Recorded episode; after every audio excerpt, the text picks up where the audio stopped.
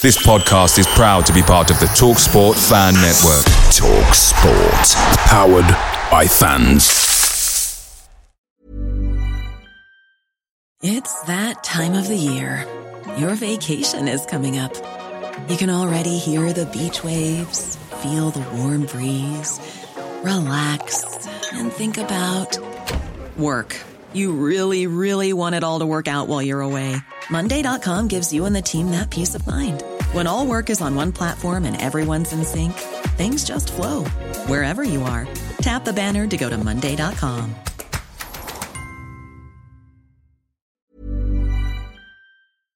The Talksport Fan Network is proudly sponsored by McDelivery, bringing you the food you love. As a City supporter, we know you value delivery, and McDelivery is up there with the very best. You'll always be winning with McDelivery because just like Kevin De Bruyne, McDelivery puts your order right on a plate. So the only thing left to say is, are you in? Order now on the McDonald's app, and you can also get rewards points delivered as well. So that ordering today means some tasty rewards for you tomorrow. Only via the app at participating restaurants, 18 plus, rewards registration required, points only on menu items, delivery fee and terms apply. See McDonald's.com.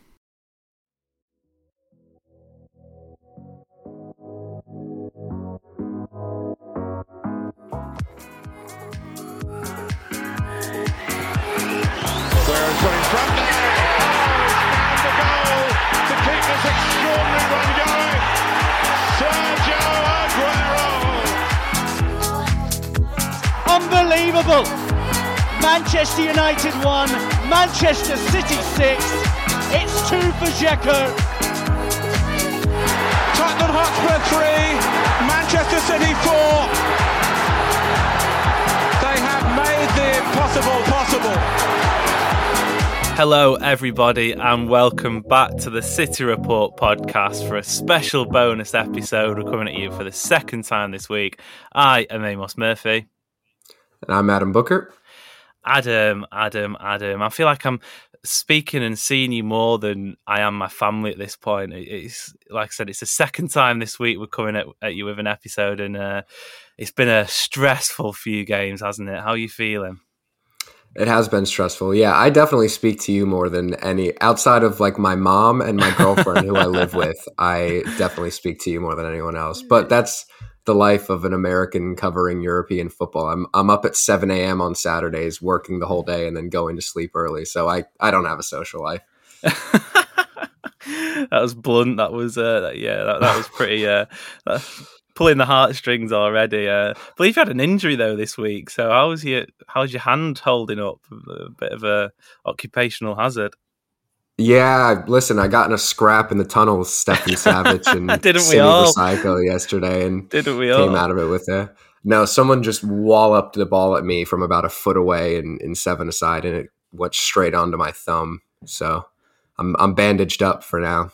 Mm, yeah, like Luis Suarez with his little thing around his, around his hand. You're gonna That- you're gonna kiss well, it every time you make a good point.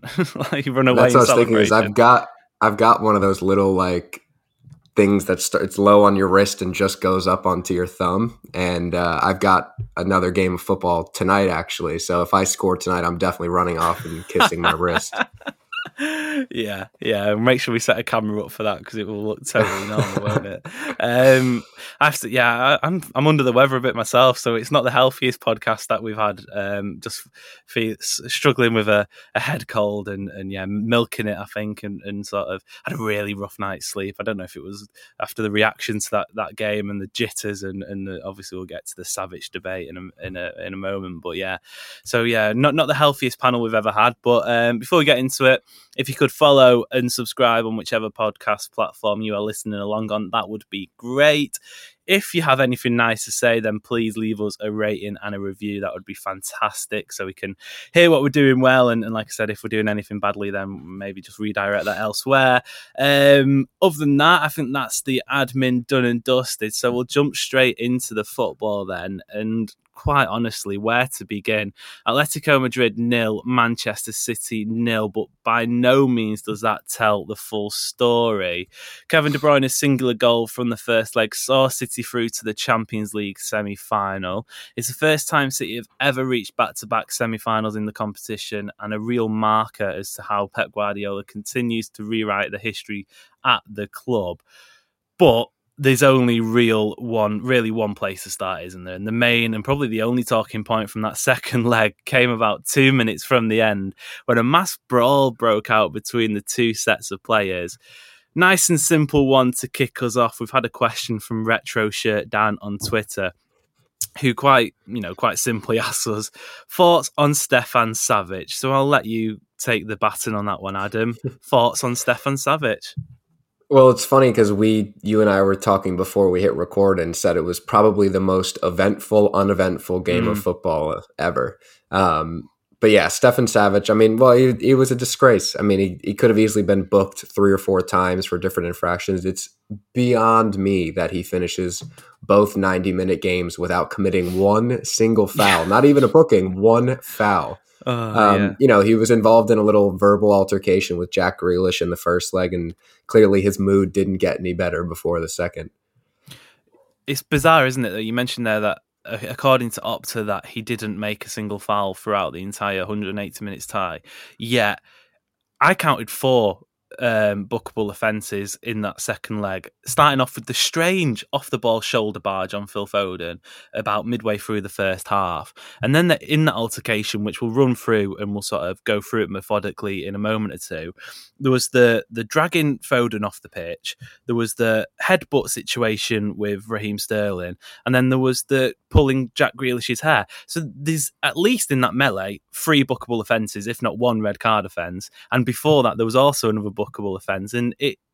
I, I don't know where to begin. Where you know, with what he was thinking or what he was doing. For me, it was probably up there with the Joey Barton incident from the from the QPR game on the final day in 2012, where red mist just descended over him, and it was it was interesting, wasn't it? Because we we obviously have quite a heavy bias in this situation. We're looking at it thinking, you know, that, that that's atrocious. But from a sort of a neutral standpoint, it was it was embarrassing. I think is probably the only word that I'd use to describe it. It was utterly embarrassing seeing a, a grown man, a seasoned professional, an ex City player himself, which of course Joey Barton was was as well, behaving like that and just at the end of the day, it's a game of football, and it's easy to laugh it off. And you know, it was hilarious in retrospect. But there's a point where I genuinely couldn't believe what was going on. And you know, this is meant to be the epitome of European football, the greatest stage on the planet. And there's there's a petulance like that. And and well, don't forget. Diego Simeone is the best paid manager in world football, and that's what his players are resorting to. It's, it's, it's otherworldly, isn't it? It's absolutely mind boggling. I think one thing that kind of tells the whole story of um, of the way that the general football world reacted to this was we saw essentially the entire English media. Now, there's been some garbage articles from some of the usual suspects today, kind of putting the blame on maybe some city players for the whole mm. the whole thing, which is ridiculous. Um, but we saw mostly the English media supporting City in this moment. Mm. I think I saw Darren Fletcher speaking about it on Twitter, and then he signed the tweet with, "By the way, I agree with Jack," and things like that. It's like all all of these guys in the media that just just slag City off all mm. year round for a living, kind of coming out of the woodwork, and and it felt like you know how there's always this idea of amongst the media of like the English rooting on English teams in European mm. football, no matter who you support, just so that the English come out on top. Um, that was never the case with City. You know, no, City no. have never been. Uh, uh, this is not news to anybody. But they've never been the darlings of English football. Um, but to see kind of this universal support for City after all of that, and and so much credit being given to them by people who I tend to think don't give City that kind of support mm. when they've deserved it in the past. Um, I think that kind of told the whole story. Hundred percent, and the BT Sport coverage, obviously, um, you uh, viewers in the UK w- would only be sort of privy to that, and I'm not sure how it was for for you guys over over the Atlantic Ocean, but they they were definitely, like you say, they were they were really sticking up for City, and, and again, the culprits that you wouldn't expect. For example, Rio Ferdinand did a really good sort of piece after the game, and, and, when it sort of came out that there was a scuffle in the in the tunnel as well, and you know he was sticking up for Jack Grealish and and sort of highlighting how the City players were quick to run to the defence of their teammates and and saying that you know, you expect the jives and you expect the sly comments, and you know, Rio Ferdinand as a footballer more more so than ever would have been one dishing those out. But when it gets to that situation where without sounding too over the top, they were sort of endangering the players, really, weren't there? And there were a number of incidents which we'll, we'll just keep on going and, and list them off and sort of uh, give our opinion on, on all of them. Because apart from that melee itself, the, the what what sort of led to it was um, Felipe, who eventually got himself sent off after his sort of best efforts for 90 minutes. He started the evening by clattering into the back of Phil Foden, which I forget the timestamp, but it, it seemed like it was inside the first 10 minutes or something like that. And unbelievably managed to escape without a yellow card. He then ended it by kicking out at Foden, and, and we'll we'll come to City's sort of part in this in this entire situation a bit later on. But he eventually did get sent off then by Daniel Siebert, the referee if that wasn't enough, like I said, there were there were then reports afterwards, which seems to may have been glossed over or, or sort of uh, clarified and maybe weren't exactly just this, but there were reports that Savic and Jack Grealish had had a, an altercation in the tunnel. It seems that it was more the entire two benches coming together, um, which which the police had to get into as well. And, and the tunnel cam shows a bit of handbags between the players heading into the dressing rooms with an Atletico player looking like he may have spat towards one of the City players or, or definitely tried to throw his head forward. And undoubtedly for me, the best part of this was Scott Carson offering the Atletico players out, saying he'll he'll see them in the car park, which is it, it was just it, honestly it was it was the strangest of situations and like you say up until about 88 minutes it was a completely forgettable football match. Yeah it was. I mean it gave all the neutrals a bit of a, a bit of excitement for a really dull game of football. Um, i it's funny because i know on bt sport they were giving the, the cliched commentator line oh no one wants to see this when obviously that's not the case. Everybody, everybody wants watching to wants to see this. Typically I would want to see this because it's it's exciting, but this time I was actually thinking just like get everybody out of there because mm. there's way bigger things to focus on, like mm. Liverpool at the weekend, the Premier League games coming up, and now Real Madrid on the horizon as well. Um, and you'd have to say that City did come out of this a bit beaten up, um, which I think was Atletico's plans. Um, but yeah, Scott Scott Carson telling I think it was I think it was Sime Vrsaljko telling him meet me out in the car park was was one of the probably the highlight of the night. Yeah. Um, especially from him who like the videos that we see of him in the training ground and and on the Etihad campus and stuff, he just seems that like the funniest mm. like lighthearted guy ever. I think it was it was uh, when City won the title last year, and, and, Scott Carson came in dressed as a fireman for some reason. yeah, yeah. No idea why. He just seems like such a goofball, and to see him kind of telling kids that are like 15 years younger than them to to come outside with him was was just prime prime Champions League. It really was, wasn't it? And um, it, it's bizarre because Scott Carson for me anyway, um, and and I'd say for most football supporters who sort of followed his career, he was always a decent goalkeeper. He was obviously part of that uh, Champions League winning team with Liverpool, and, and, remains the only Champions League winner in the City squad at the moment, which is a, a fantastic stat in itself. But he was always a decent goalkeeper who always had it felt like his ceiling was capped at say like a, a, mid-table Premier League team or an upper upper table Championship team. And you know, look at some of the teams he's played for: the likes of Sheffield Wednesday, Leeds United, Charlton, West Brom, Wigan, Derby County. They weren't exactly, I don't know, the elite of the elite in English football, but I had no I, could not envisage a situation when he joined City back in 2019 that three or four years later, he'd be in the tunnel at the Wanda Metropolitano, offering out the the biggest shit houses in world football, saying that he'll come outside and have a scrap of him. It's astonishing, isn't it, just to think the the connection that he's he's been able to form within that in that dressing room. And you know, granted, he's only thirty six. It's not like he's in his forties, and and for a goalkeeper, thirty six isn't exactly you know it's not it's not towards the end of your career. It's like it's not the start of your career, but it's not towards the end. He's just a, a, really valued member of the squad, and it's great to see that sort of stuff because I think in in other years that we, we may not have been able to get through a situation like that Before we move on to City itself, then just a little bit on the Diego Simeone chatter because there's been a few stances, hasn't there, uh, sort of making excuses for his style of football, if you can call it that. And and like I said before, he's the highest paid coach in world football. No no manager in world football takes home more money than he does every year. Is that worth the money? Do you think that what what we've seen over the past two matches against City? Because you and I, we both we both write a lot about European football. We both watch a lot of, of European football, and this was sort of it wasn't what Atletico had done a, for, for the most part of this campaign in their biggest game of the season. Did he get it right, or was there perhaps mistakes made along the way, and and he should be getting more criticism than he is? I think I'll stick up for El Cholo here because I, I said this on the last episode as well that he gets criticism for the way that he plays and I think you can criticize him over these two games because I actually think City were there for the taking at times mm. and he didn't get that message across to his team like last night in the, the final 10 15 minutes i mean city were absolutely there from the, for the taking. I mean there was some heroic defending from from the city defenders but if you're ever seeing heroic defending it's because a team is on the brink of conceding yeah. a goal. Yeah. Um, but instead his team was still focused on on the shithousery and and they lost the match because of it or they lost the tie because of it.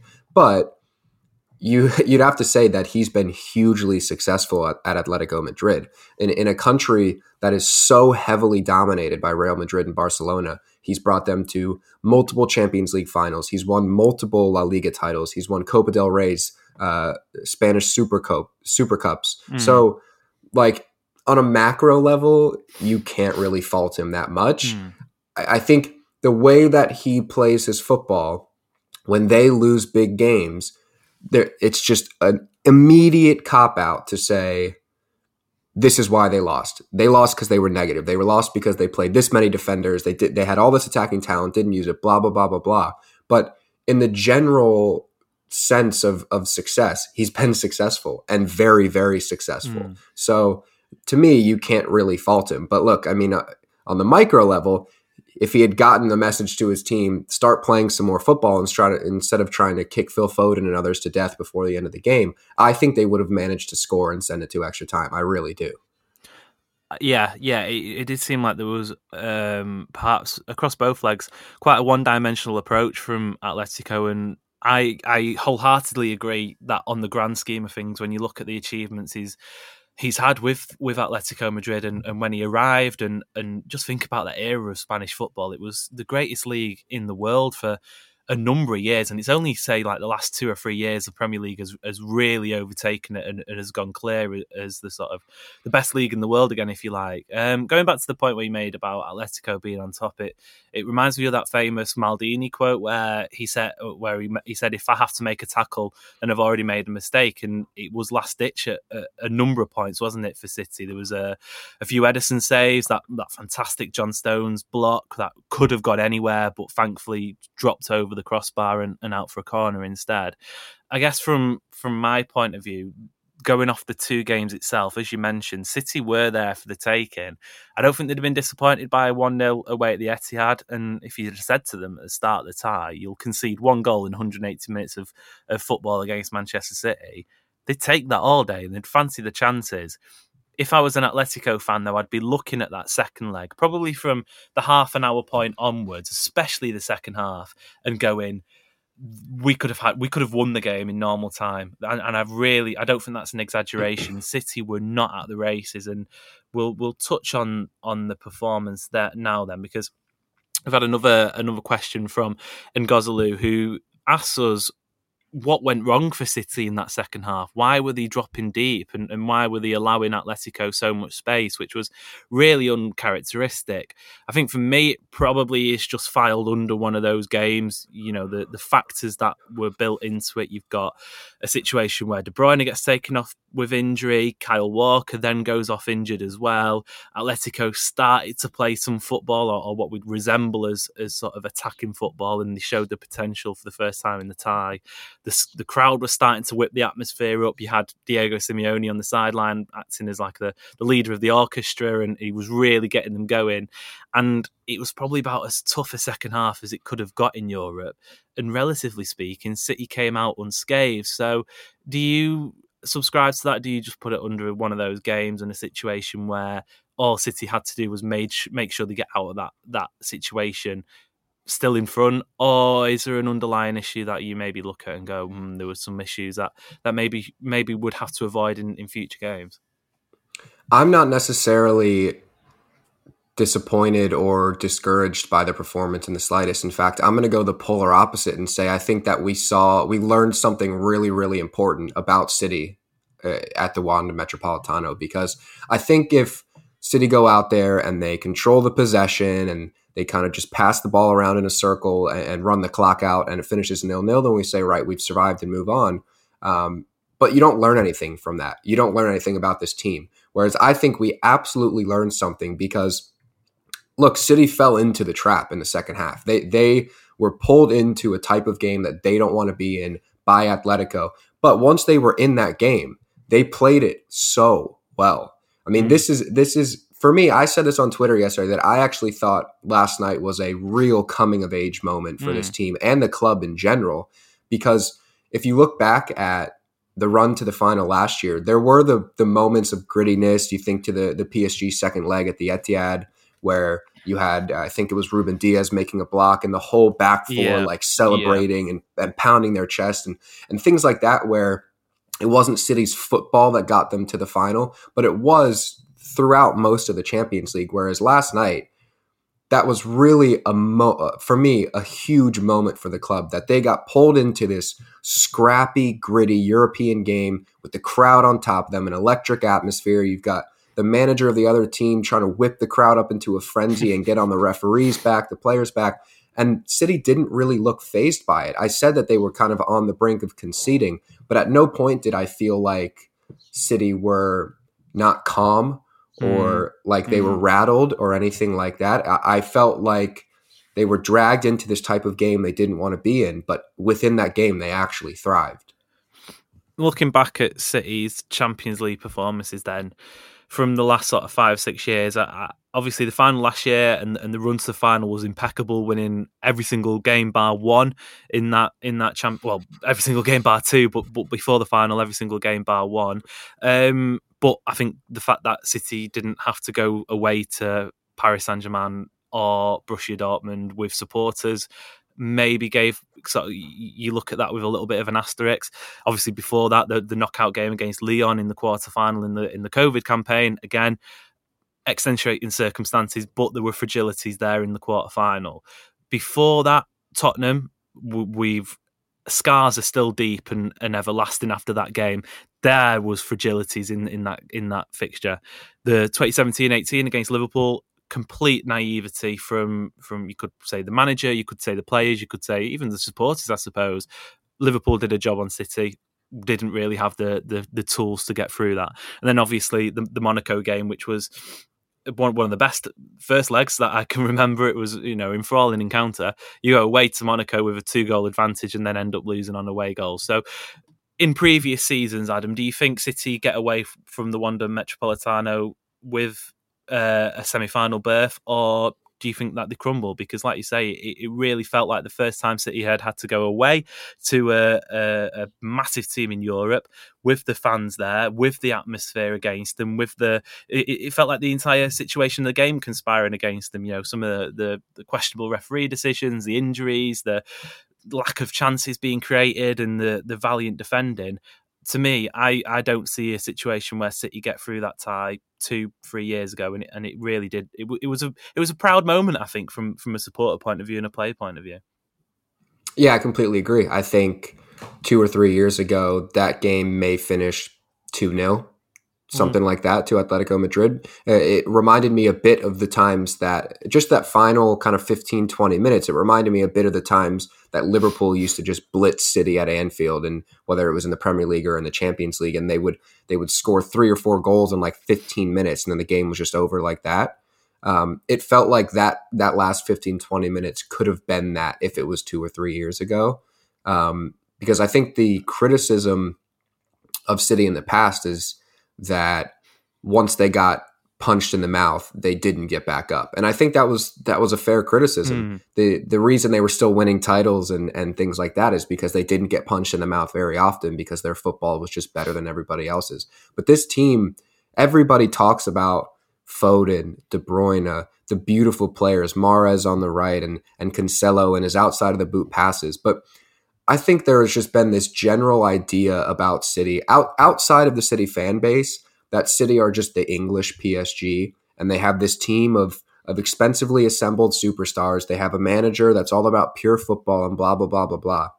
But none of what City has accomplished in probably the last 2 or 3 years, I would say from the treble season onwards, doesn't happen without a team that is full of character and full of personality and full of team spirit, togetherness, all of that.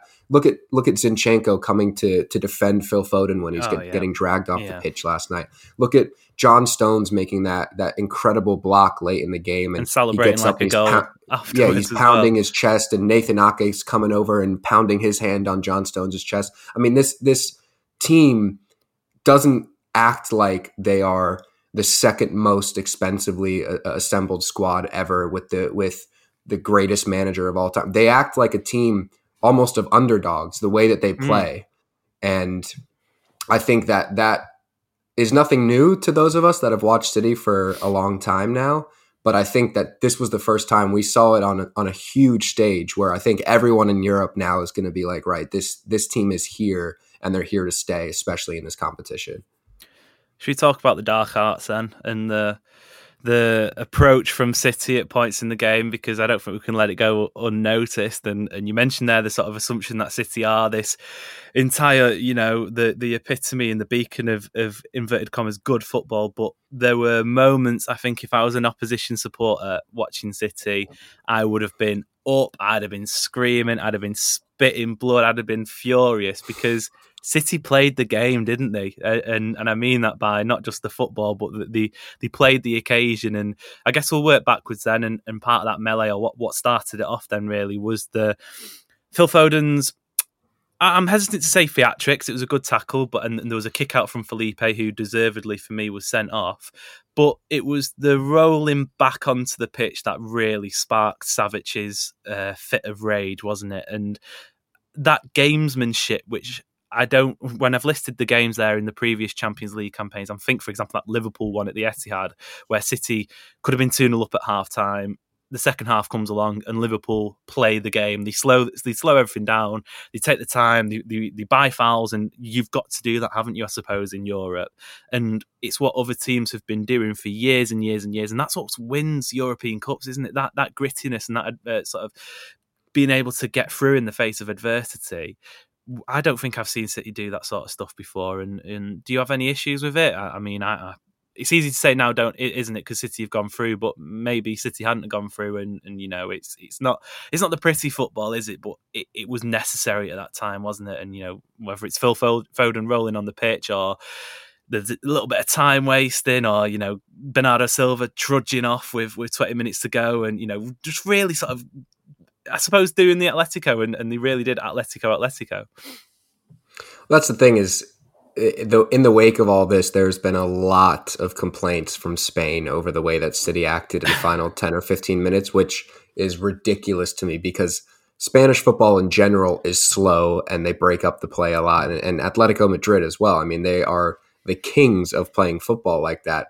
I have no issue with it whatsoever. It's it's so normal in the latter stages of European football for teams to, you know, sit on a lead and roll around a lot and lay on the ground a lot. It's it, there, there's nothing new about it. And if you're if you're a City player, you're thinking, fine, you want to kick me to death every single time I get the ball. You want to leave your mark on my ankle every single time I make a pass. Then every time you kick me, I'm going to go down and I'm going to waste four minutes, and that's four minutes gone for you to score a goal. Which is it's brilliant. Like what it's exactly what I'd be telling my players to do. If they're going to smash you every single time you go up for a header, if they're going to leave leave their foot in every single time they tackle you, then lay on the ground because they've got the momentum right now. Break up that momentum. It's it was I just I have no sympathy, especially the fact that it's against Atletico Madrid. Mm-hmm. That I was actively rooting for City players to roll around as much as they can. I wanted I wanted like prime Neymar in Russia to be all 11 players on the field. Honestly, that's that's the way I felt was if they're going to keep kicking you, then just just lay down. And we saw Fernandinho in that melee. Phil Foden tried to get up, and Fernandinho shoved him back to the ground, which is yeah. just that is that is worthy of the captain armband, captain's armband right there. So no, I have no issue with it. And if they've got to do it to to Real Madrid in the next round to get to the final, then do it. It's it's a part of football. Like it or hate it, it's a part of football what I found the most astonishing from this situation was the reaction of the Atletico supporters who like I said, this is. I think it's it, you, you, your opinion for other the sort of average football fans' opinion of Atletico Madrid has been warped by this two-legged time because this is not what they've been like for most of the season. Last year they were the second highest goal scorers in La Liga. This year I think the third. They've been conceding a lot of goals, but they've been really open and expansive at times. But those supporters, more so than any in world football, would have seen this and they'd have lapped it up when it was their own players, and that that I don't know what you describe it as that that sort of breaking the fourth wall from Simeone in the sort of last few minutes where every time a City player would go down, he'd just stand up and, and give this sort of strange ovation and clap to the supporters and they'd respond by doing the same. It's like, it's like being in a, a sort of like a Roman uh, gladiator coliseum sort of thing where you've got the you've got the fighter trying to whip up the crowd ahead of taking on the lion and or taking on the pleb or whatever. It was it was utterly strange and utterly bizarre. Um, and the fact that they were sort of they were getting grilled by this and they were they were sort of reacting badly to it. That it was just superb. It was it was genuinely superb. Um, let's leave the the sort of the WWE WrestleMania side of it alone for a little bit and actually speak about the the football and a couple of shout outs for players who who came off the bench and really changed the rhythm of the game I thought for City. Both Fernandinho and Nathan Ake were astonishingly good, really superb performances for them. When they, the game was really starting to become a struggle for City, they came on and they did everything that you could have wanted and more. I guess we'll start with Nathan Ake and then move on to Fernandinho then, because Nathan Ake was amazing in the in the first leg. He didn't start; he had to come on for an injury, which is, I'd say, almost more difficult than starting the game because you you you perhaps not mentally expecting to come on. You know, Kyle Walker had had been suspended, so he was fresh, and then he was coming on in his place, and, and then Cancelo had to go out to the right, and Nathan Ake, who's you know traditionally a centre half, playing left back in a really difficult situation. But there was some there were some moments where he just looked imperious, and and that one where I think he makes a it may have been on um, Suarez where he cuts the ball out and he's sort of in the air hooking it away. Um, it, it was a, a, really good performance, and, and yet another example of Nathan Ake. I'm hesitant to say proving the doubters wrong because from my personal point of view, and I know you're the same, there was never any doubts that he could do it. But really making his his his sort of presence worthwhile in that City backline.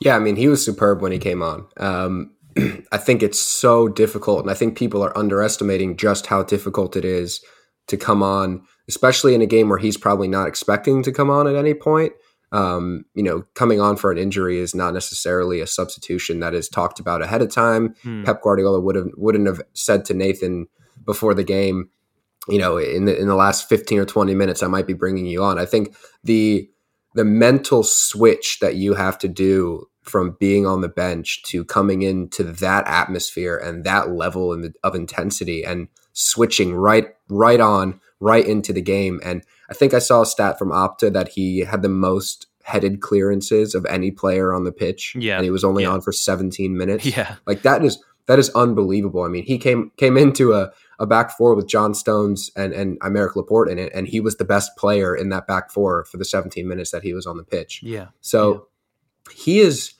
like really made a case for himself in the last three or four weeks that – he is not he's he's too good of a player to be the guy that's just sitting around waiting for Ruben Dias, Laporte, mm. or or John Stones to get injured.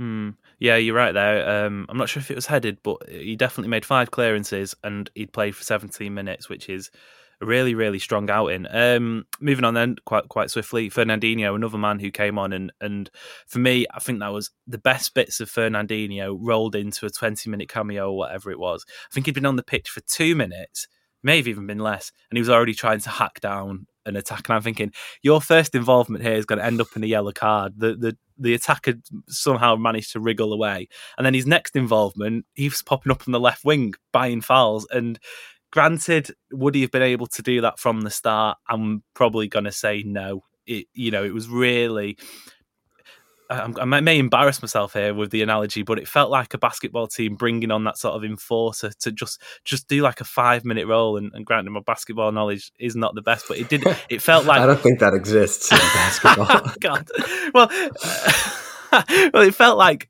I've just invented a role where you, you, perhaps have a rolling sub or something like that. That's what I was trying to think of. God, yeah, you can tell how much basketball I, I watch, but it, it felt like he was he was brought on for that specific purpose, and he played it perfectly, didn't he? And obviously, the the build up to to the game was the fact that he'd announced he was leaving the the club, and I'm sure if that comes to fruition and that and that is. Um, turns out to be true, we'll do hours and hours and hours of, of tributes and stuff like that. Because nine years for a city in a city shirt, he's been astonishing. But that was th- uh, more more than you could have wished for from Fernandinho's performance, wasn't it?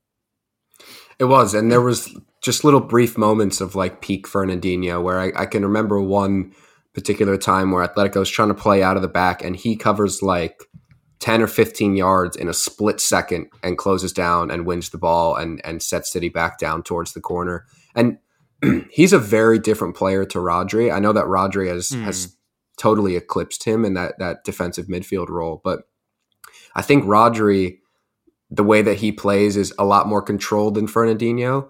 Um, but Fernandinho, there's such beauty in the way that he just kind of like moves from touchline to touchline mm.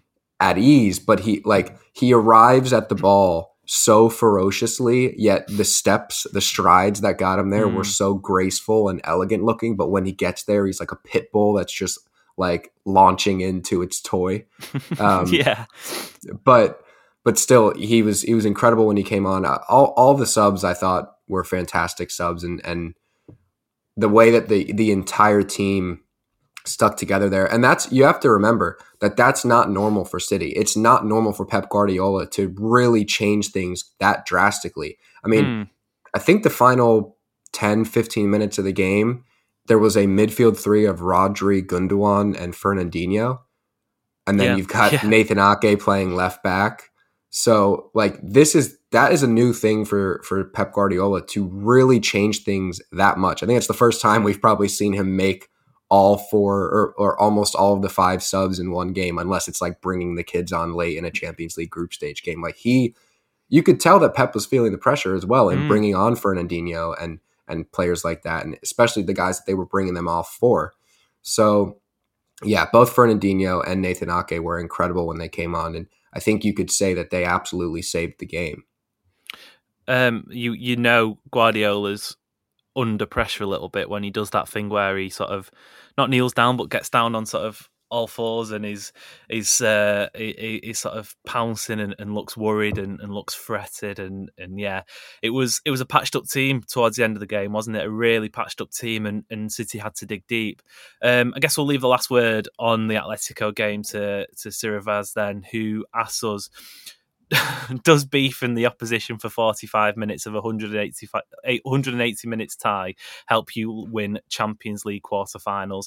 Asking for a mate at Atletico's official Twitter account. I think that sums up perfectly, doesn't it? Um, it's always nice to progress from the Champions League, but when you're doing a number on a team like that and, and the way they played, especially in that last leg, it feels all that little bit sweeter. Um, Real Madrid then in the next game, it gets easier and easier really for City, doesn't it? Just the just the 13 time European champions Real Madrid and, and then a place in Paris probably against Liverpool after that. What, what do you think about the, the prospects of another another Madrid date?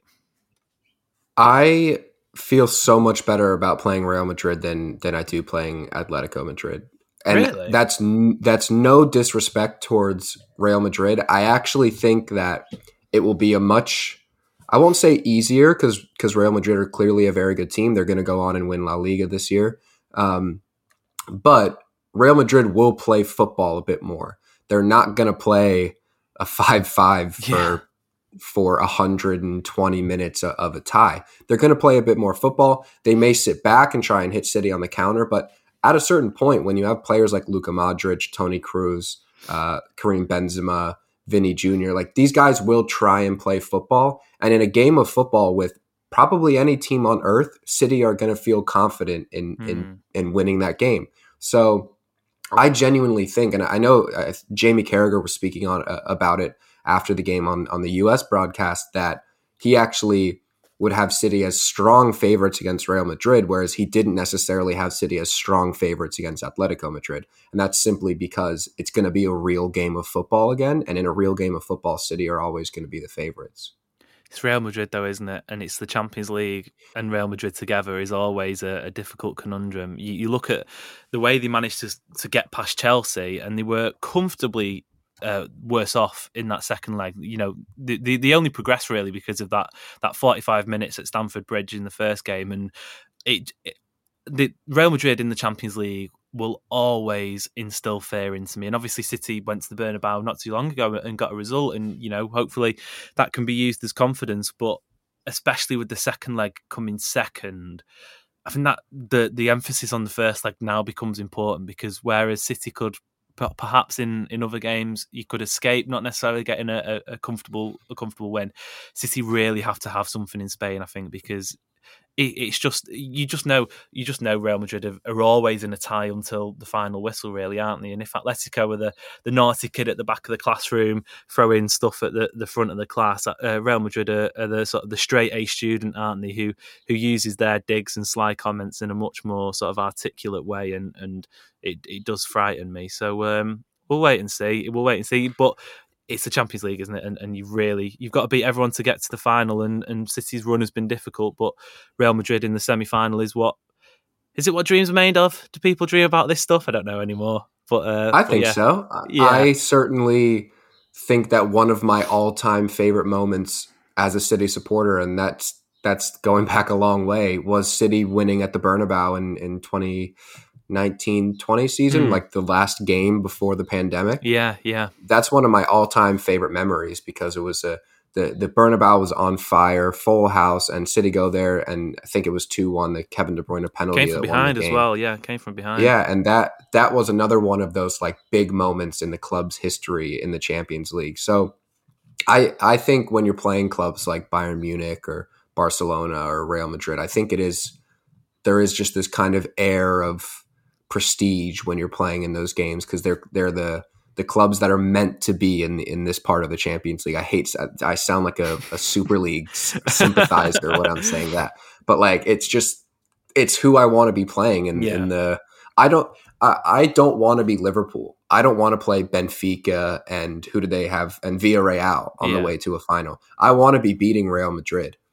I, I want to be beating Atletico Madrid. I want to be beating your your Bayern Munichs and clubs like that. I think it. I think it makes the whole thing a lot more fun and a lot more prestigious. And maybe that's just the American in me that I bought into the Champions League as a kid because it's some of the only football we had on television here. It was Mm. watching the old AC Milan sides and, and Barcelona sides and stuff like that. So I I will be sick to my stomach on the day, but I I love these games in all honesty.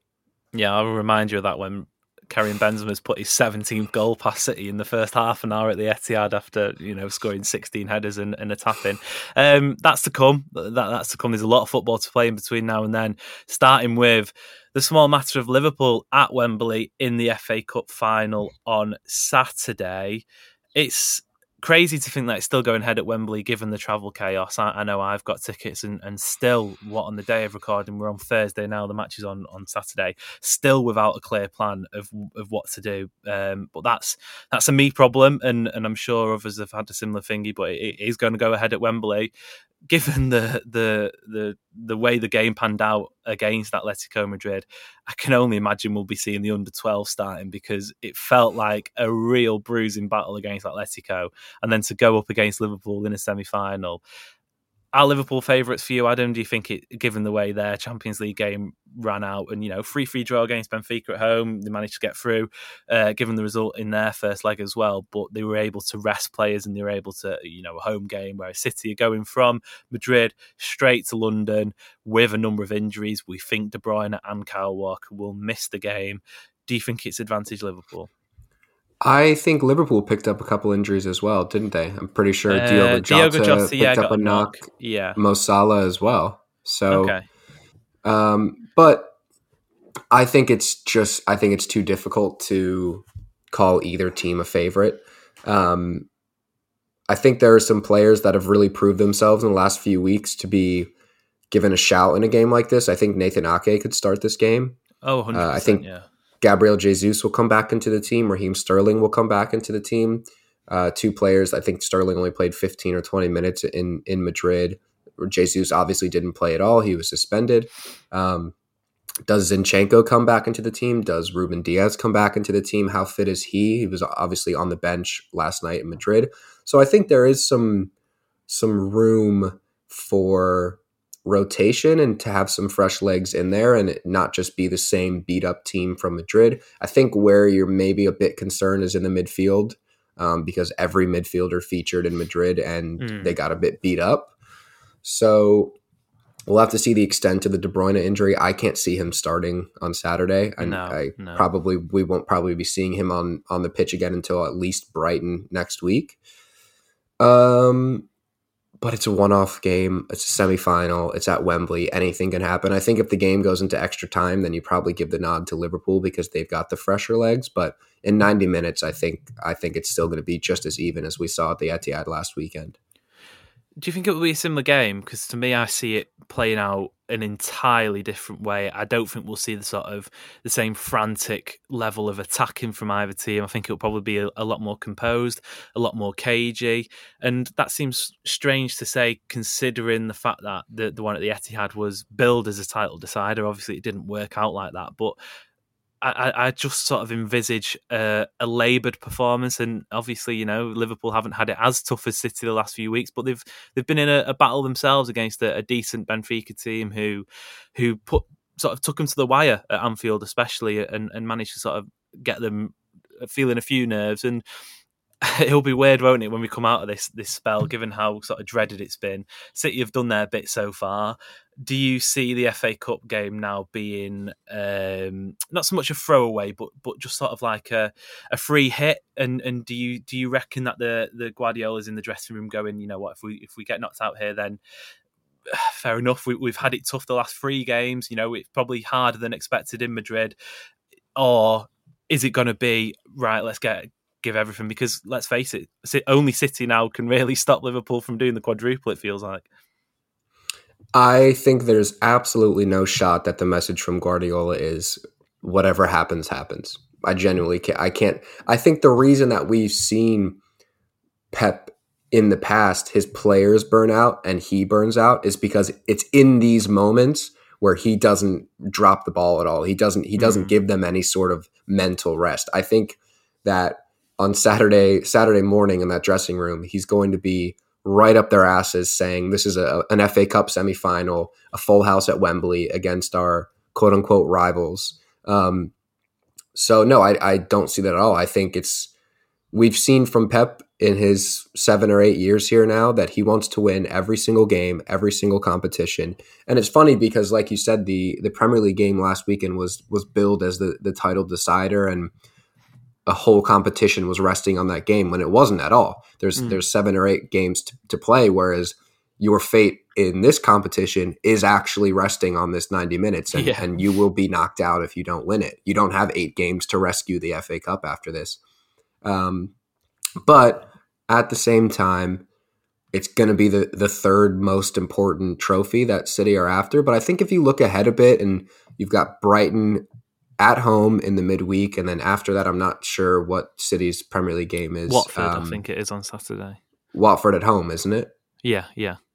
So look, whatever you've got left in the tank, give it on Saturday, and and Brighton and Watford at home are favorable games that you should be winning. You're not looking ahead to another you know another plane ride to to a foreign country for Mm. a big Champions League tie. I think I think the the message from Pep will be leave it all out on on the pitch at Wembley. I also think there's perhaps some unfinished business. Obviously, City got the 2018-19 uh, domestic treble, and, and that was the first FA Cup and the only FA Cup Guardiola's won whilst he's been at City. But if you look at the, the time he's been here, bar 2017-18 when when City were knocked out by Wigan, they've always made the semi-finals at least, and only in one of those have they gone on to play in the final. The last two seasons, City have been in the semi-finals, um, defeat to Arsenal and Chelsea, and it's always felt like there's been a bit of a limp exit in those games. Um, and I think perhaps last year more more than ever, City were the, the, the team that Guardiola put out in that in that Chelsea semi final was heavily rotated, and I, and I seem to remember reading somewhere, it may may have been from Sam Lee or, or someone like that, where you know Guardiola went on record and said that his his team selection in that game was probably something he wouldn't do again. I think it was it came after the Dortmund second leg, so a similar sort of encounter. I do think the fact that it's Liverpool will perhaps sort of play into the fact, and, and you know, we, have been told about this rivalry that does or doesn't exist depending on who you listen to. And uh, for me, I, I do think Guardiola looks at it uh, as perhaps the best, the best sort of contest he's ever had in, in world football, and and perhaps only bettered by the Mourinho Real Madrid business. But that was a completely different sort of that was that was hatred and that was that was a proper sort of derby derby. Whereas this is about the football and it's about the trophies and it's about the winning. So i do think that will play uh play a factor. Um other than that then just a few comments on the england lionesses because they've well pretty much England slash Manchester City. I think it was nine players were involved in, in one of the first games, which is astonishing. George Stanway and Lauren Hemp have bagged a couple, and you're having this, Adam. Ellen White became the first England women's player to, to score 50 goals for the national team, and she's now only two behind Wayne Rooney as the all time scorer across both England teams. And that would be astonishing, wouldn't it, if you could have a, a City women's player as the most the, the all time goal scorer for, for the England national team. Yeah, and just wait till Manchester City legend Harry Kane becomes the all-time leading men's Yeah. scorer, or Phil Foden down the line, and, and it's uh, the the whole record book is eclipsed by City players. That would be fantastic. Yeah, and then when future City star Gio Reyna comes in and, and does that for the US men's national team, that that would be fantastic. I. I, I I still dream of a, a time when Gio Reyna comes to City. Imagine the Haaland and Reyna link up.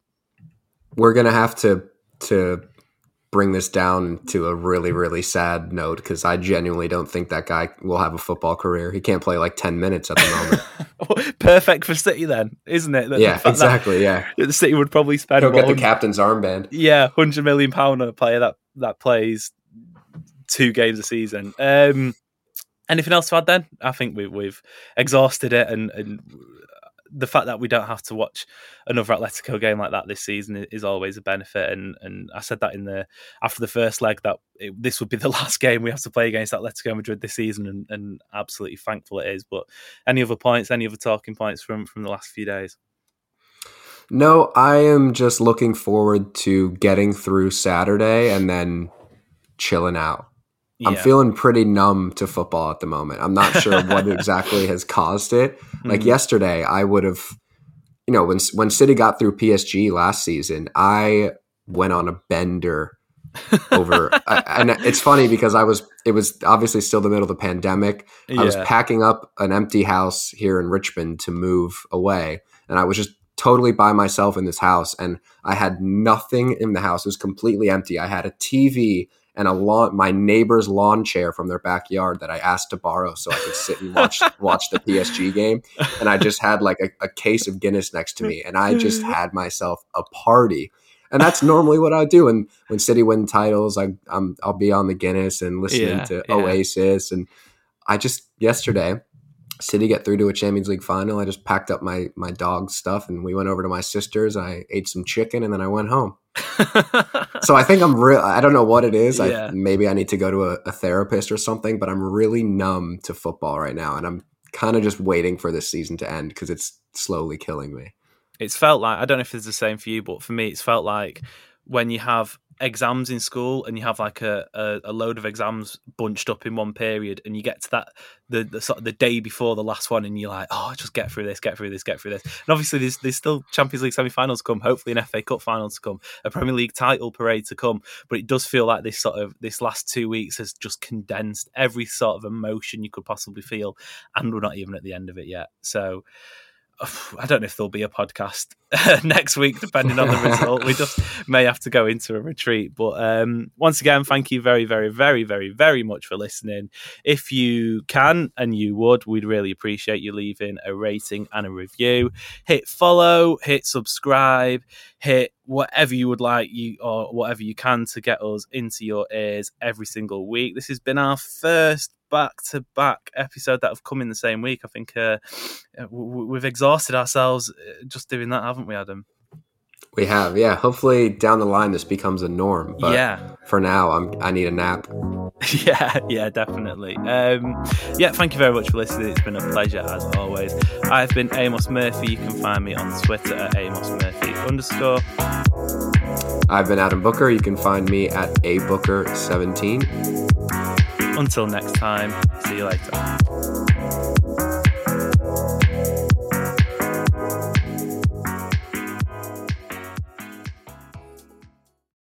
Make sure you're geared up for Man City's end of season running with McDelivery.